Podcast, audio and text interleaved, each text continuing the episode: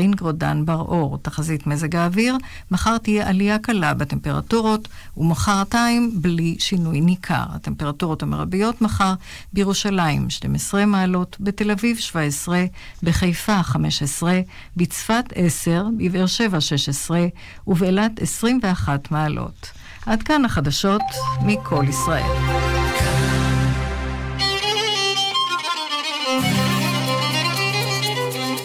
אתם מאזינים לכאן מורשת, בהרצה.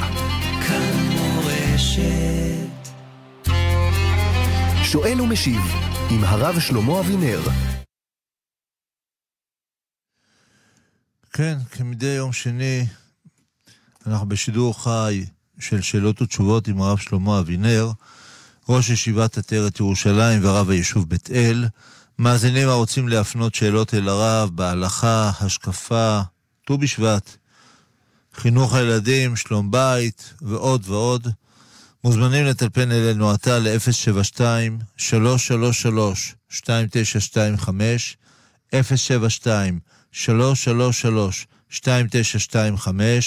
או לשלוח מסרון לתל... למספר 055-9663-991, 055-9663-991. באולפן כאן מורשת בתל אביב, הטכנאי גיא בן וייס ואני משה זמיר, העורך והמגיש. שלום וט"ו בשבט מבורך לרב שלמה אבינר. כן, שלום המאזינים, שלום המאזינות. תודה רבה שאתם מתקשרים. כן, הנה עוד שבוע חלף, עבר, ואנחנו ממש ממש צמודים לערב הגדול של ראש השנה לאילנות, ט"ו בשבט. אם הרב יכול ככה להרחיב, לדבר על, ה, על הנושא, על ההנהגות, מה הסגולות של היום הזה, עם הברכות על פירות, פירות ארץ ישראל, ואם דווקא פירות ארץ ישראל, איך זה שהיום אנחנו מוצפים בפירות מטורקיה.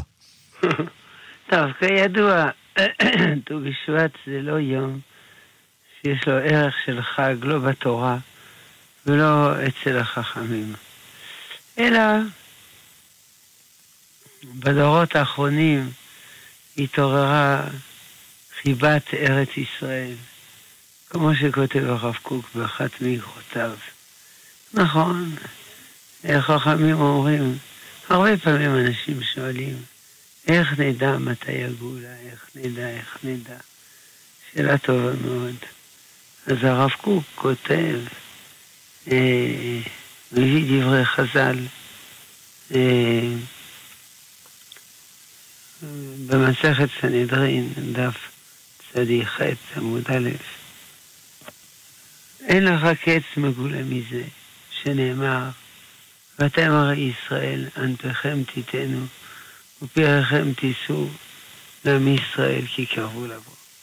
כלומר, רש"י אומר, כשארץ ישראל תיתן פריה בעין יפה, אז יכחב הקץ, ואין לך קץ מגולה יותר. ברוך השם, הארץ הזאת הייתה שממה, ועכשיו היא גן השם. זה לא במקרה, שום דבר אינו מקרה.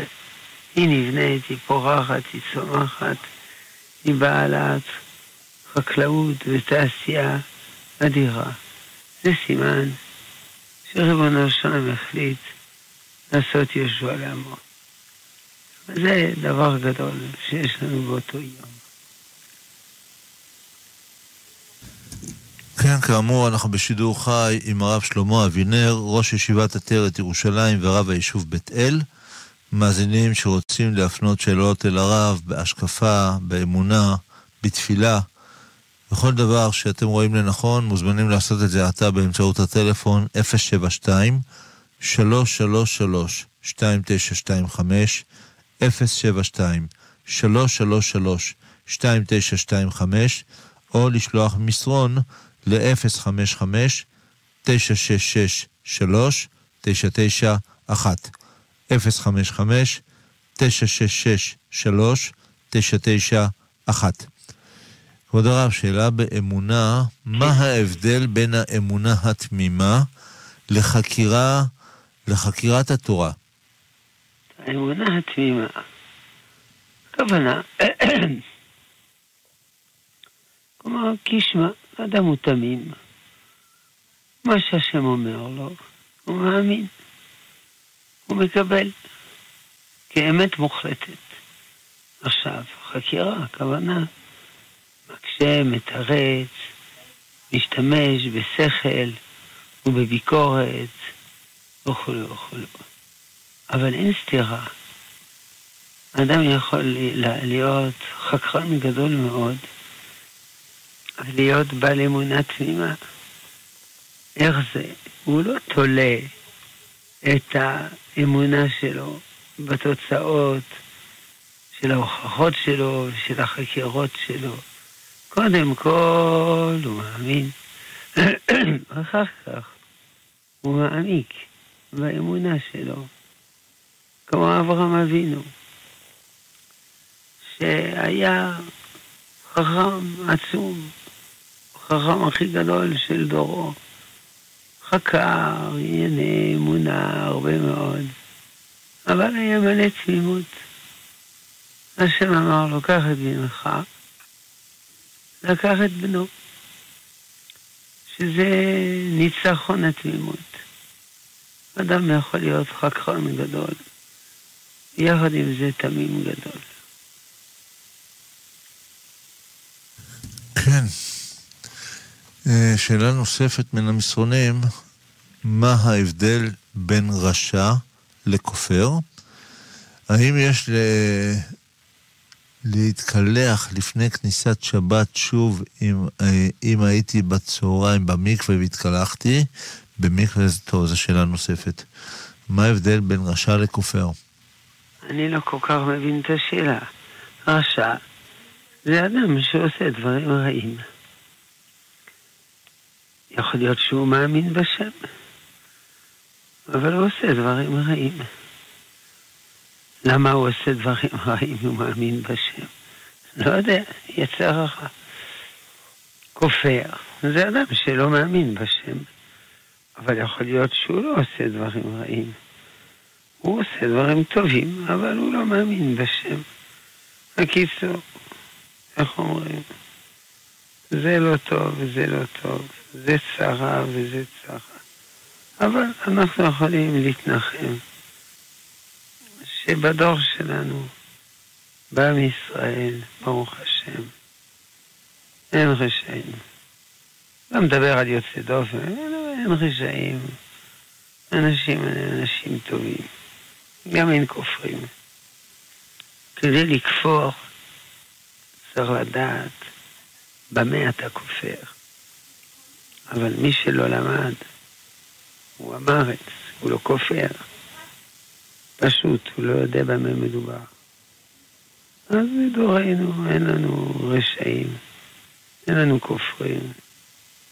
יש לנו מה שנקרא בעברית פשוטה, מבולבלים. ואותם המבולבלים, יכול להיות שבתחומים אחרים הם עושים הרבה מאוד דברים טובים.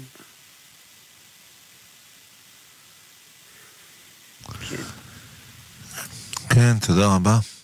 אה, הוא רצה לדעת אם, האם מי שהיה במקווה צריך...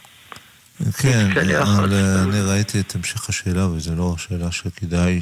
טוב, אז נעזור. אז אה, כן, יש פה שאלה, סדר ט"ו בשבט צריך להיות בתוך הסעודה, ואם יש בקשות, ברכות מסוימות שצריך ואפשר לבקש על כל סוג פרי שאוכלים.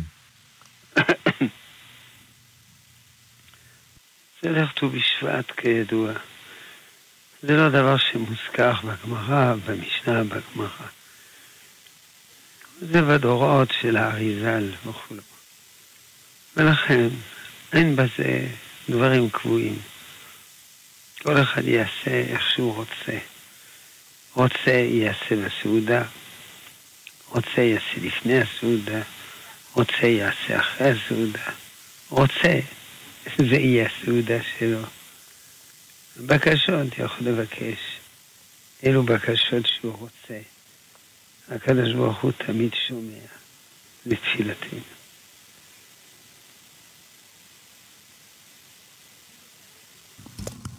תודה רבה, כבוד הרב. ברשות הרב, אנחנו... אה, שאלה נוספת. בשיעור תורה שהייתי, אה, אברך אמר שאם אדם נמצא בשבת במצב נפשי לא טוב ולא, ולא, ורוצה להירגע, שאלה קטועה. איזה תפילה אוכל לימור, אומר לזיווג, ואם אפשר שהרב יברך את המאזין בעילום שם לזיווג.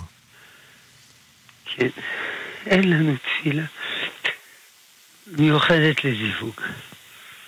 אבל באופן כללי, אה, תהילים. זה בקשות כלליות מאוד. כדאי לומר תהילים. אולי כל ספר תהילים. וכולו. גם לא צריך לחשוב שתפילה זה קסם. שאם אדם אומר תפילה, אז הקדוש ברוך הוא נאלץ לבצע את בקשתו. תפילה זה תחנונים, מתחננים לשם. ולכן אפשר להמליץ לומר תהילים. ואפשר גם עוד שני דברים חשובים. תפילה, זה אמרנו, תהילים. ותשובה, לעשות תשובה. וצדקה, כתוב. אצל החז"ל זה גם מובא בתפילת ימים נוראים, ותפילה ותשובה וצדקה. מעבירים את רוע הגזירה. אז שהשם יברך. אותו אדם שצריך זיווג, יברך. כולם שצריכים זיווג. ויעסקו, כמו שאמרנו, תפילה, תשובה וצדקה. כאמור, אנחנו נמצאים בתוכניתו של הרב שלמה אבינר, שאלות ותשובות. מאזינים שרוצים להפנות שאלות אל הרב מוזמנים לעשות את זה עתה באמצעות הטלפון 072 333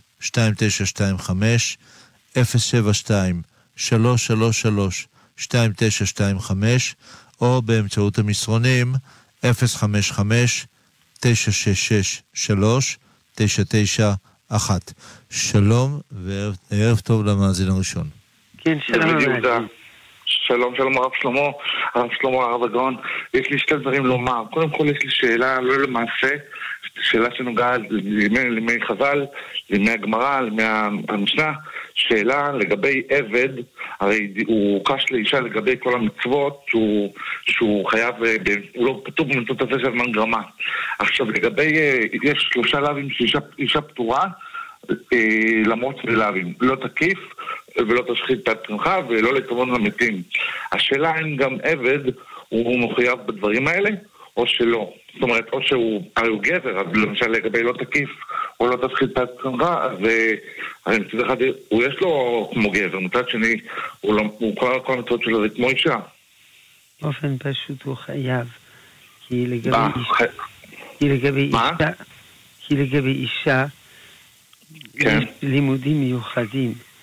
אה, בגלל אה. אישה, אבל אין לו אותם הלימודים המיוחדים. אז אסור לו להקיף ראשו וגם אסור לו לגלס את התקנו, בתער כמובן. כן? כן, כן, כן. נכון. דבר שני, אני רוצה לבקש סליחה מכבוד הרב, לפני שנים הייתי מקשיב לתוכניות סאטירה ולא הייתי כל כך, אה, הייתי מאמין, לא מאמין וזה והייתי מקשיב לתוכניות סאטירה לא יפות ובין שאר עשו מה שנקרא ביידיש חויבת מדברי הרב. אני רוצה לבקש סליחה מכבוד הרב על, אה, על ששמעתי את הדברי הליצנות שעשו, דברי ליצנות, דברי תורה ו... כן, זה לא חשוב, השם יברך אותך. אמן, אמן. תודה רבה, כבוד הרב, שיהיה שמח. ברוך תהיה. תודה רבה למאזין, ושלום למאזין הבא. כן, שלום למאזין. כן, שלום. שלום כבוד הרב, האם צריך לעשות חנוכת הבית על בית בשכירות? באופן פשוט לא, אבל צריך לדעת משהו. שחנוכת, ההגדרה של חנוכת הבית בתלמוד הירושלמי, כמו שכתוב בתורה, מי שבנה בית ולא חנכו, חנכו הכוונה התחיל להשתמש בו. זה הפירוש של חנוכת הבית, התחיל להשתמש בו. ומה שאנחנו עושים, חגיגה בחנוכת הבית, זה מנהג בעלמא, שלא חייבים בו.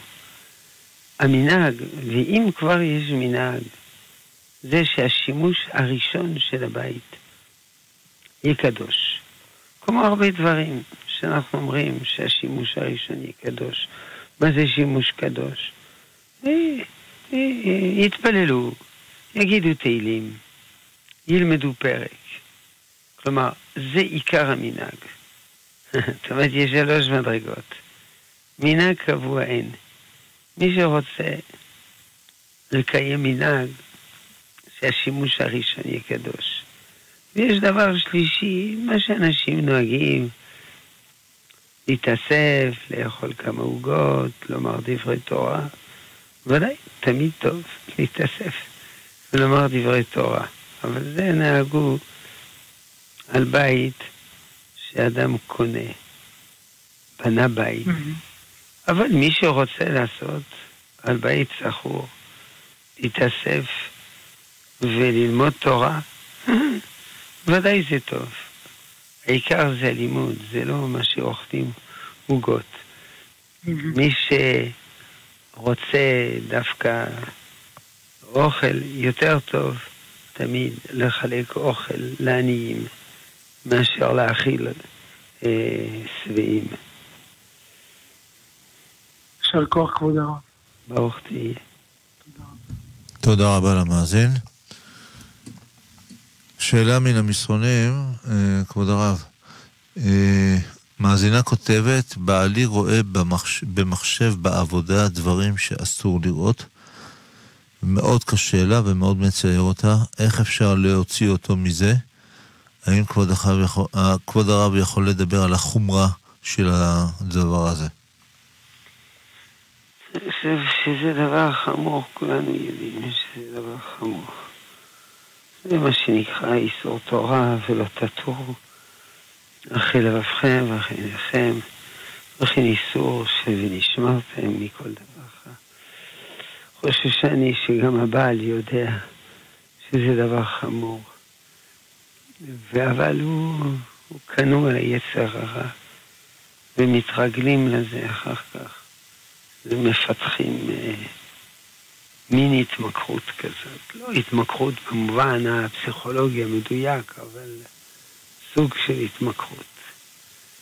אה, הבעיה היא איך היא יכולה לחלץ אותו מזה. זו שאלה כבדה מאוד. היא צריכה לדבר איתו ולומר לה שזה כואב לה ושהיא לא יכולה יותר לחיות איתו במצבים כאלה. הדרך הטובה בשביל לחלץ זה ללכת לקבוצת תמיכה, או מה שנקרא קבוצה לעזרה עצמית. שיש שם אנשים שיש להם אותה התמכרות, והם עוזרים אחד לשני לצאת מזה. יש כל מיני קבוצות. בירושלים יש לפחות 200 קבוצות. יש OA, Overeaters Anonymous, אכלני יתר אנונימיים. NA, Narcomans Anonymous. SA, Sexualist Anonymous. GA, גיימבלר, הכוונה היא משחקי מזל, אנונימוס, כל מיני קבוצות. אפשר ל, ל, ל, לזהות קבוצה.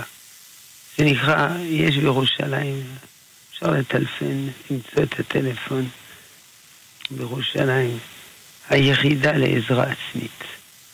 קבוצת תמיכה, עזרה עצמית וכולו, זה חינם. אנשים עוזרים אחד לשני, עושים את המוות אחד לשני, שיחדלו. אז אה, אפשר למצוא ב... ב... ודאי באינטרנט את הקבוצות בערים השונות בארץ. בירושלים זה מחובר לעירייה, וזה חינם הדבר הזה. אה, אגב, יש גם אתר, אם הזכרתי, באינטרנט, עם הדרכות איך לחלץ מזה. זה נקרא שמור עיניך, ששם גם יש שיטות טובות איך לצאת מן המצב הזה. היא צריכה להפעיל עליו, אה, להתחנן וללחוץ, ולא לוותר בשום פנים ואופן. זה הדבר הזה. השאלה היא איך יש לה פיקוח, איך היא יודעת מה הוא עושה בעבודה. זו כבדה מאוד. טוב, השם יצילנו. אמן. מן הרעל המודרני הזה. וזה רעל גדול מאוד שהורס הרבה הרבה בתים. אגב, לא רק בעם ישראל, אלא בכל המין האנושי. כן, ברור. לא רק בתים, אלא כבר ילדים קטנים מגיל 11, צופים סרטים, סרטי תועבה. השם יצילנו. באינטרנט ובסמארטפון וכו' וכו'. זה נזק לכל המין האנושי. טוב, השם יעזור. כן, שאלה מן המסרונים, שלום וערב טוב לרב, האם ט"ו בשבט משנה גם לעורלה? אם כן, איך? הרי בראש השנה הרגיל העץ גודל בשנה, אז מה דווקא בט"ו בשבט? לא כל כך הבנתי את השאלה, אבל עקרונית הוא צודק. מבחינה הלכתית, ט"ו בשבט זה תאריך. עכשיו, השנה האחרונה, אורלה זה שלוש שנים, אבל לא חייב להיות שלוש שנים שלמות. השנה, השנים האמצעיות הן שלמות. השנה הרביעית היא קצרה. היא מראש השנה לט"ו בשבט. תשרי, חשוון, כסלו, טבת, שבט. כן, אחרי חמישה חודשים, משהו כזה. אז מראש השנה לט"ו בשבט זה נחשב שנה אחת. כן. ברשות הרב, נפנה למאזין שנמצא על קו הטלפון, שלום למאזין. כן, שלום. שלום. שלום. רציתי לשאול בבקשה, כשכותבים חידושי תורה, ויש פסוקים שכתוב בו בהם שם אלוקים, האם כותבים את זה בקוף או אפשר בה'? איך שרוצים. גם אם זה כתוב בקוף, אסור לזרוק לפח. לכן, זה חומרה לכתוב אלוקים במקום אלוהים, אבל מן הדין אפשר לכתוב גם בה'. זה חשבון של כל אחד, אבל לא לחשוב שאם הוא כותב בקוף, אין לזה קדושה. גם בקוף יש לזה קדושה, וגם פסוקים, בלי שם השם יש להם קדושה. גם דברי חז"ל, ודברי ראשונים ואחרונים, דברי כל דברי תורה, יש להם קדושה. השאלה כאילו על ה' בעיקר, כאילו, בגלל שזה שמות שלא נמחקים. זה נכון, אבל אם, אם שומרים את הדבר בקדושה, אפשר לכתוב בה', ואם זורקים לפח, גם בקוף אסור. טוב? תודה. טוב. תודה רבה למאזין. ברשות הרב, אנחנו נפנה למאזינה שנמצאת על קו הטלפון, שלום למאזינה. ערב טוב לכבוד הרב. אה, ערב טוב. בעקבות כל האיסורים לגבי הסמארטפון, אני מבינה שאולי זה חל אה, בגלל שאנשים נכנסים לכל מיני אה, אתרים שהם לא זה, אבל בוא נגיד שאותי זה משרת לראות, אה, אה, לשמוע אה, הרצאות של רבנים. ואת הוואטסאפ בשביל לתקשר עם הבנים ועם ה, עם הילדים ועם חברות, להעביר דברי תורה אחת לשנייה, ולא מעבר לזה. אז מה האיסור לגבי זה? הכלל הוא כזה, זה בטוח שהמכשיר הזה יכול להועיל הרבה למין האנושי ולעם ישראל. אבל תמיד צריך לעשות חשבון משוקלל. ואז אנחנו אומרים שהמכשיר הזה, שכרו יוצא בהפסדו. מה שמרוויחים ממנו זה קטן, לעומת מה שמפסידים ממנו. לא, כאילו, רק אני משתמשת בו, בעלי לא. ולא הילד, כאילו, אה, אני, עם חברות מעבירים דברי תורה אחת לשנייה, וממש ככה זה מה שאנחנו מעבירים, ואנחנו רואים, צופים אה, ושומעים אה, הרצאות של רבנים, זה הכל. טלוויזיה גם אין אפילו בבית. ומלבד מורשת אני לא שומעת שום רשת אחרת. והמכשיר הזה משרת אותי לשמוע הרצאות של רבנים, כי שלא תמיד משתפשר לי ללכת לשמוע הרצאות אה, אה, בחוץ לבית. זה נכון, אבל יש כלל, זה נקרא עיקרון ההכללה, או בארמית לא פלוג. כשחכמים מחליטים דבר, או התורה מחליטה דבר, היא מחליטה לא על פי מקרים בודדים, אלא על פי המצב הכללי. בהכללה, אבל... אה, זה נקרא עיקרון ההכללה, או, או, או לא פלוג וכולו וכולו. כי אי אפשר, אי אפשר לתת תורתו של כל אחד בידו. לכן יש כללים, גם בטבע זה ככה. מים זה טוב, מים זה נפלא, אבל לפעמים יש שיטפון, נכון. אבל לא בגלל זה נוותר על המים.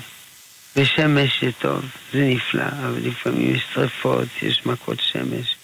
אבל בגדול השמש היא טובה. אז גם הטבע הוא כזה, גם מצוות התורה, גם מצוות דרבנן. וחכמים עושים חשבון כולל, סך הכל, לעם ישראל. זה טוב או זה לא טוב. סך הכל זה לא טוב. ולכן הם מוסרים את הדבר הזה, אף על פי שעקב זה יש אנשים טובים שמפסידים. נכון. זה נקרא אה, שכרו, הפסדו יוצא בשכרו. מפסידים קצת, סך הכל מרוויחים הרבה. בסדר. אז אה, אפשר עוד שאלה ברשות הרב? אה, כשאני אומרת תפילה למשל, או שדוגמה של את הברכה שאומרים לאחר הנוחיות, יש לפעמים שאני שוכחת שאם אמרתי או לא, ואז אני בכל זאת אומרת, האם יש לי איזשהו אה, אה, אה, ספק ברכות, ברכות לעקל? מי ששכח אם הוא בירך אשר יצר או לא, כן. הוא לא יכול לברך. וואו. כי מי שלא בירך, הפסיד ברכה. אבל אם הוא בירך פעמיים, אה. אז זה ברכה לבטלה שזה חמור. אז, הפ... אז הפתרון הוא, יש שני פתרונות. או שילך עוד פעם לשירותים, אם יש לו עילה ללכת, ואז הוא יברך, או יברך במחשבה. גם אותו דבר, אדם לא זוכר אם הוא בירך ברכה אחרונה למזון או לא. יכול לברך במחשבה. כי לרוב השיטות, ברכה במחשבה, אין ברכה לבטלה. ולרוב השיטות, ולהרבה שיטות, בלית ברירה יוצאים גם בברכה במחשבה. ולכן זה הפתרון. יברך אשר יצר במחשבה. תודה רבה למאזינה, כבוד הרב. אני חושב שהדבר הנוסף שאפשר, כן. פשוט לברך במקום, ולא להמתין. זה אתה צודק, אבל אני מבין שהשאלה הייתה, מה יהיה אם היא לא זוכרת מה היא עשתה? אז חייבים לענות לה. כן, כן, ברור. אה, שאלה מן המסרונים, מה לעשות במצב בו שני ילדים הקטנים, שני הילדים הקטנים רבים, ואז אחד מלשין על השני, ואומר, אבא, אמרתי לו שאתה לא מסכים וכולי, האם להתייחס אליו, או שבגלל שהוא מלשין להגיד לו שאסור להלשין ולא להתייחס? והשאלה מה הגדר של הלשנה. להלשין. זה אם סתם אדם מדבר רע על השני. אבל אם אדם נמצא במצוקה והוא רוצה להגן על עצמו. מותר לו ללכת לבית הדין ולומר, הוא גנב אותי, הוא היכה אותי, הוא חייב לי כסף, הוא לא משלם. זה לא הלשנה, זה פנייה לבית הדין. זה נכנס לתוך אה, כלל גדול של לשון הרע לתועלת. אז אם יש ילד שסובל בגלל ילד אחר, מותר לו לפנות למבוגר ולומר למבוגר, הוא עושה לי צרות. ולקרוא לאותו מבוגר, לאבא, למורה, לא משנה, שיגן עליו. ולא שבגלל זה עכשיו הוא, הוא, הוא סובל. לכן מותר לו. אבל כמובן, האבא הוא כמו דיין, צריך לחקור. זה אמת, זה לא אמת. וגם אם זה אמת, אולי זה לא כל האמת. הוא הרביץ לי, יכול להיות. ומה אתה עשית לו?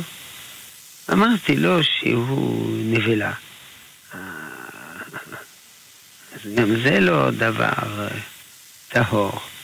אז או, או שאבא מתעלם ואומר, ילדים חמודים, בבקשה, תסתדרו לבד. זה יהיה כל כך נחמד אם תסתדרו לבד. אני בטוח שאתם יכולים לעשות את זה. וזה כל הכבוד שתעשו את זה ותצליחו ונחמד לשניכם. זו הדרכה א', אבל אם הוא מחליט שהוא כן רוצה להיכנס לעובי הקורה בגלל שנעשה עוול ואי אפשר, הם לא מסתדרים ביניהם, אז הוא חייב לחקור, ולא מיד להאמין לכל מה שמספרים לו. תודה רבה. אה, לכבוד הרב, בזמן פתיחת היכל שהספר תורה פתוח בהיכל, האם ראוי לכסותו במטפחת כשמברכים תורמי אה, ברכת השנה, או משהו כזה לפי מנהג הספרדים? אה, בזה זלזול אה, לספר תורה כשהוא פתוח ומברכים כל מיני דברים שמעבר למה שצריך? יש בזה מנהגים שונים, אבל מן הדין אין בעיה. כי אלה דברים יפים ומכובדים. זה לא דברי חולין. זה דברי תורה, זה דברי תרומה, זה דברי ברכה. זה לא, זה לא חולין, זה דברים. אם זה היה אסור, זה היה אסור גם אם ארון הקודש סגור. כי בבית כנסת אסור לעסוק בעניינים של חול. אבל זה לא נקרא חול, ולכן זה בסדר. כן, השאלה ברגע שאנשים מדברים בתוך בית הכנסת, ויש להם עוד יותר עילה למה לדבר. אה, זה אתה צודק, אם אנשים מפטפטים בבית הכנסת, זה חמור מאוד, ואם ארון הקודש פתוח, זה עוד יותר חמור. זה נכון. אז זה ודאי עילה לסגור את ארון הקודש, או לפחות למשוך את הווילון הפנימי. אצל הספרדים וילון פנימי. כן, ברשות הרב נפנה למאזין שנמצא על קו הטלפון. שלום למאזין. שלום, שלום לרב. כן, שלום. אה, אני, uh, יש לי שאלה מאוד מאוד מטרידה אותי כבר הרבה זמן. שם דיבר, uh, הרב דיבר על ספר תורה, אני נמצא בחדר עם ספר תורה שאנחנו, יש לנו בבית, ברוך השם. זה, הזכרתי את זה, לומר שאני בכובד ראש שואל את הרב, איך ראש ממשלתנו מכבד ראש ממשלת רוסיה? הלא רוסיה תומכת באסד. כל הרוצח הראש, הגדול בתורנו זה אסד. הוא נמצא בשלטון בזכות רוסיה, זה, זה עובדה בשטח. למה הם נמצאים בכלל נהר פרת בתוך שטח ארץ ישראל, עד הנהר הגדול, נהר פרת? איך רוסיה דורכת על אדמתנו, ראש ממשלתנו הולך לשחק איתו, לחייך לו. אני ממש מתרגז ממנו. תראה, אפשר מציאות כזאת? תראה, אתה עושה לי כבוד גדול שאתה ממנה אותי דובר של ראש הממשלה. אין לי מושג, ראש הממשלה לא מתייעץ איתי. אולי זה מעליב אותי שהוא לא מתייעץ איתי, אבל הוא לא מתייעץ איתי. עכשיו... לא, לא באמת, אני שואל דעת הרב. איך אז הוא אני? עונה, אני הוא התחלתי לא לענות, התחלתי שיורד לענות? התחלתי לענות, התחלתי כן. לענות. כן. אני לא יודע את השיקולים של ראש הממשלה, וזה לא כל כך מעניין אותי. אני מעדיף באותו הזמן ללמוד חומש רש"י, זה הרבה יותר חשוב. יחד עם זה, אבל סליחה. אולי, זה- זה- זה תגמור, לשאול את השאלה, אחר כך תיתן לי לענות בלי להפסיק אותי כל פעם כי אני מתבלבל. אבל אסד הוא הרוצח, הוא, תומך בו. הרוסיה תומך, הוא ממשיך לצרוח, לשפוך דם, והוא נמצא על, על גבולנו, עושה את רמת הגולן בחזרה. הדברים האלה זה מתרחשים. מה ואני- שאמרת קודם, זה מה שאמרת קודם. כן, כן. אז התחלתי לענות, הפסקת אותי והתחלת עוד פעם בשאלה. תראה, אני לא מכיר את כל החשבונות של ראש הממשלה עכשיו, אה, ויכול להיות, אם אנחנו רוצים להיות ישרים, אנחנו צריכים לשאול אותו ישירות, או הדובר שלו, או מישהו כזה. אבל אני צריך לדעת משהו, שמדינה בימינו לא יכולה להתקיים לבד, בלי שיש לה בריתות וקשרים עם מדינות אחרות. אחרת היא לא יכולה להחזיק מעמד. כל מדינות העולם הן מרושעות, לא רק רוסיה, גם אמריקה, גם אירופה, כולם מרושעים. אבל מדינה לא יכולה להחזיק לבד מעמד בימינו, מה שנקרא משטר אוטרקי, כוונה סגור מסוגר. יש אידיאל לכרות בריתות עם הכי הרבה מדינות שאפשר.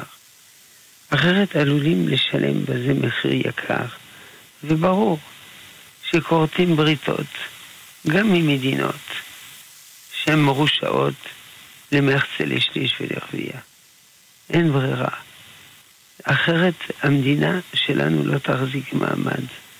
ולאט לאט מנסים עוד ברית, עוד ברית, עוד ברית. כאשר יבוא משיח צדקנו, אומר הרמב"ם בהלכות מלכים, פרק י"א, הלכה א', הוא יכבוש את כל כדור הארץ, הוא ישמיד את כל הרישה העולמית, ויציל את כל הצדיקים שבעולם. אבל הוא עוד לא הגיע. אז יש שלבים.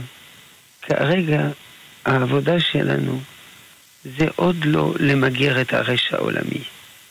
כרגע העבודה שלנו זה להחזיק מדינת ישראל. מדינת ישראל, יש שבע מיליון אנשים יהודים, ומסביב 350 מיליון ערבים. ובמצבים כאלה צריך לכרות בריתות. הערבים שמסביב, יש להם 240 אלף טילים, והם לא מעיזים לראות אותם. זה גם בגלל כוח ההרתעה של צה"ל, אבל גם בגלל בריתות שיש לנו. לכן, הגאולה קימה קימה. עכשיו העבודה שלנו זה לבנות את מדינת ישראל. כאשר נגמור לבנות את מדינת ישראל, יבוא משיח צדקנו, יכבוש את כל כדור הארץ וימגר את כל הרשע העולמי. אבל אי אפשר לעשות הכל בבת אחת. ויש עוד גם הרבה בעיות במדינת ישראל. צריך להוסיף תורה ולהוסיף קדושה ולהוסיף מידות טובות. יש גם הרבה עוני במדינת ישראל. גם זה דבר שצריך לתקן. אי אפשר הכל בבת אחת. זה נקרא, לא עליך המלאכה לגמור, אבל אין אתה בן חורים לבטל ממנה. אנחנו לא יכולים לפתור כל הבעיות. זה נקרא תורת המשאבים המוגבלים. אז אנחנו צריכים להחליט במה אנחנו מתרכזים ומה כרגע אנחנו שמים בצד. זה לא תשובה ספציפית, על השאלה שלך, כי כאמור, אני לא, לא ידעתי אפילו ממה שאתה מספר, ואני מעדיף ללמוד חומש רש"י. זה, ש, זה תשובה כוללת על כל העניינים המדיניים של, של המדינה שלנו. בסדר. תודה רבה למאזין. ברשות הרב, שאלה מן המסרונים, מתי צריך לברך, מתי צריך, צריך להציב גבול לאלמנה? אה, כנראה על דברים שהיא מבקשת, או... כן, יש ברכה, ברוך מציב גבול אלמנה. אה? כן. יש הגדרות בשולחן ערוך בדבר הזה. אבל יש מה שנהגו בארץ ישראל. בארץ ישראל נהגו שעל יישוב חדש, פעם ראשונה, שאדם מזדמן, הוא מברך ברוך מציבו לאלמנה. מה זה יישוב חדש? אה, תל אביב, יישוב חדש, פתח תקווה, בית אל, יש הרבה הרבה יישובים חדשים. פעם ראשונה שהוא מגיע, לפי שיטת הריף, זה בבית הכנסת, אפשר להחמיר ולהגיע לבית הכנסת ולברך שם, אבל גם לא, לא חייבים להחמיר. קיצור, זה המנהג הנהוג בארץ ישראל. פעם ראשונה שאדם מגיע ליישוב חדש, שזה כמעט כל היישובים. יש יישובים לא חדשים. ירושלים, חברון, צפת, יפו, אלה לא חדשים. טוב. תודה רבה. בנושא שידוכים, האם מותר לברר על שתי בנות במקביל כדי לדעת עם מי עדיף להיפגש? ואם הרב יכול לתת קצת הסבר מה נכון לברר ומתי. כן, אפשר לברר על כמה, כדי להחליט מה נראה הכי הרבה. להיפגש עם שתיים זה שאלה אחרת, בזה גניבת דעת, אבל לברר, מותר לברר מה שרוצים. עכשיו, השאלה מה לברר, יש שתי אמות מידה בבחירת בן זוג. הערכה ואהבה. עכשיו, הערכה, אה, מישהו, מישהי, עם מישהו, עם מידות טובות, לב טוב, יראת שמיים וכולו. מובן מאליו שזאת צריך לברר לפני שנפגשים. איך מבררים? דרך אנשים שמכירים. זה הדבר הכי חשוב, הערכה. אחר כך יש גורם שני, אהבה. איך אדם יודע מראש אם הוא יאהב או לא? הוא לא יכול לדעת. קוראים לזה סוד האהבה הרומנטית. למה אני מתאהב באישה זאת ולא באישה אחרת? קשה לדעת. יש אומרים, כשהייתי בן שנתיים, התאהבתי בילדה קטנה בת שנתיים, ואני מחפש אותם הפנים. יש אומרים בגיל שנתיים, התאהבתי בדודה שלי, בת שלושים, וזה מה שאני מחפש. יש אומרים בגיל שנתיים, התאהבתי בתמונה של ילדה בספר, וזה מה שהיא מחפש. יש אומרים בגלגול הקודם, התאהבתי, בסדר, בסדר. בקיצור, איננו יודעים.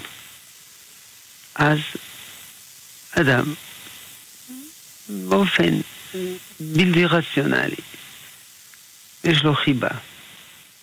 זה חשוב, כי כתוב ואהבת לך כמוך. לא צריך לתבוע אהבה שקספירית רומנטית. רומנטיקה זה אחרי הנישואים. אבל צריך חיבה, צריך אפשרות לקיים. ואהבת לך כמוך. אה, כל שאר הדברים הם לא דברים חשובים. יופי חיצוני, זה לא חשוב. איך אומר המהר"ל בנתיבות עולם? נתיב האמת. הוא מסביר לגבי כתובות י"ז, קלה נאווה חסודה, גם אם היא חיגרת או סומה.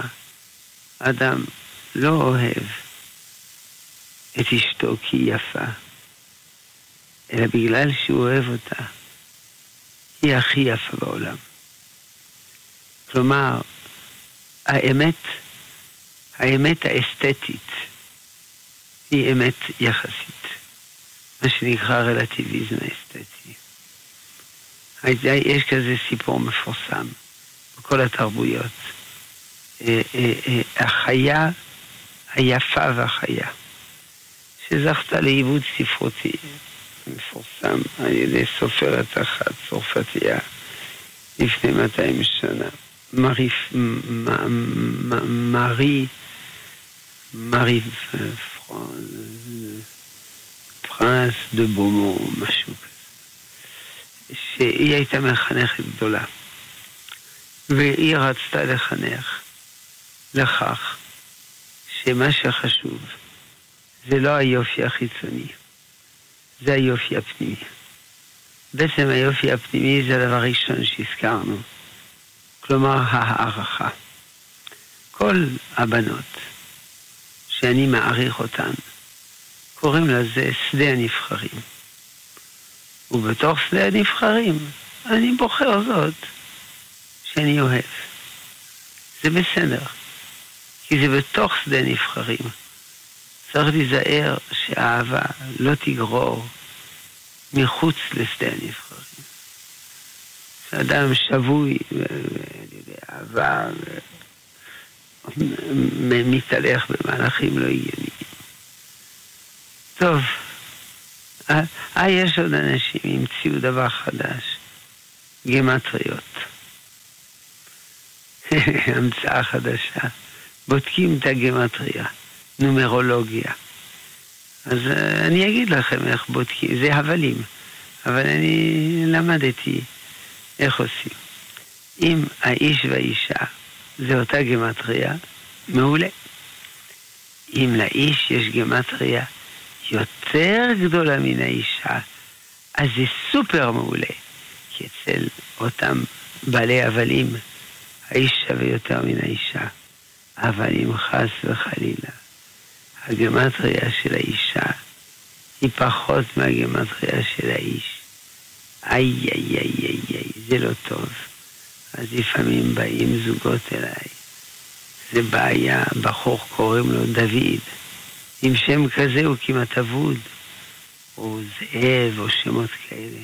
ובחורה קוראים לה שושנה, איי איי איי. אז אני מוסיף לבחור שם, כמו אחתך שסט. עם שם כזה הוא יכול להתחתן עם אישו. כן, אבל זה מקלקל את ההכנסה לאותם אלה שבבות וכל הדברים האלה. נכון, נכון. אגב, הגמטריה של שרה יותר מאברהם, רבקה יותר מיצחק, לאה, רחל יותר מיעקב, ציפורה יותר ממשה. חבל אם הפסידו כסף לאנשים. כן, זהו. זה לא, זה לא ישר. צריך לתבוע אותם לדין תורה. אתה צודק. כן. כבוד הרב, יש פה שאלה. אה, לפעמים באים לבית הכנסת לעשות אזכרות. זה מצב שהתאריך, יש מצב שהתאריך העברי יוצא במנחה. ויש בצאת הכוכבים. דהיינו בערבית. ברור שיותר נוח לעשות את האזכרה בסיום התפילות. וכך יש גם זמן לדרוש לעילוי נשמת המנוח או המנוחה. אה, וגם יש זמן מספיק לברכות וגם לניקיון המקום. אבל מי שנופל לו במנחה, הם מעדיפים לדייק ולא לשנות לסיום התפילות. וזה מאוד מקשה עלינו. האם הם צודקים שלא לב... ש... שלוותר. שלא לוותר ולעשות את זה ב... ב... לפני, בין מנחה לערבית, לפני השקיעה, או לעשות את זה אחרי ערבית? ככה זה. אה, אז אין חובה בכלל לעשות אזכרה. אלא זה מנהג טוב, אבל אין חובה. מתוך כך, מי שרוצה לעשות אזכרה, יכול לעשות ממנחה ובערבית. וגם לפעמים זה נופל ביום הכיפורים, אז הוא מזיז. או נופל בשבת, אז הוא מזיז. לכן, זה לא דבר קריטי. אין, כיוון שאין חובה לעשות אזכרה. כשעושים את הדבר הטוב הזה, אפשר מתי שרוצים. אבל קדיש זה משהו אחר. קדיש צריך ממש לומר באותו יום. אבל אזכרה, אם יש איזה אילוץ, אפשר להזיז קדימה ואחורה. כן, עוד תוכנית הגיעה לסיומה, כבוד הרב. או, חבל. הזמן בורח. כן, אז תודה רבה למאזינות ולמאזינים על השאלות המחכימות. נקווה שגם התשובות שוות כמו השאלות. כל טוב, ט"ו בשבט שמח. תודה רבה לרב שלמה אבינר, ובעזרת השם נשתמע בשבוע הבא. לפני שניפרד מכם המאזינים, נספר לכם את מה תשמעו במסגרת תוכניות הלילה בבית המדרש המשודר בכאן מורשת. מיד שיעורו של הרב אורי שרקי, רם בישיבת נתיב מאיר בירושלים בנושא מעמד הר סיני. בשעה אחת שיעורו של הרב ערן, ערן אמיר בפרשת יתרו. בשעה שתיים שיחתו של הדוקטור מיכאל אבולעפיה בנושא האני המזויף. בשעה שלוש שיעורו של הרב עובדיה יוסף, בנו של, הראש... של הרב יעקב אה, יוסף זצ"ל, בהלכות ט"ו בשבט ודיני עורלה בפירות. בשעה ארבע הרב יעקב מלכה בנושא קריעת הים. ונסיים כבכל יום בתפילת שחרית עם החזן רבי משה חבושה, שליטה. באולפן כאן מורשת בתל אביב, הטכנאי גיא בן וייס ואני משה זמיר, הנפרדים מכם בברכת ליל מנוחה וחלומות נעימים.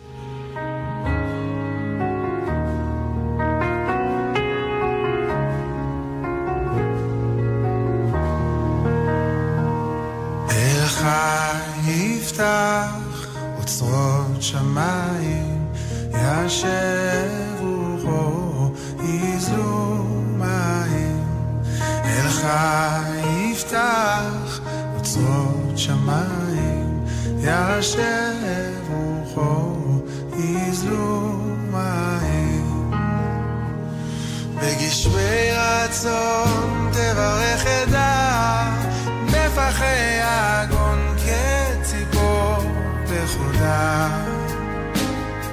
בצדקת אב המור הכין סעודה, ואמר יוקח נא מעט מים. אל חי יפתח אוצרות שמיים, ישב רוחו יזלו מים. אל חי יפתח אוצרות שמיים,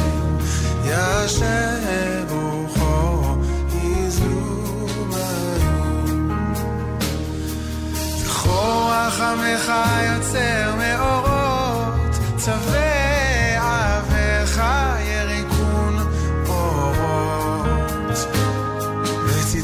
מלך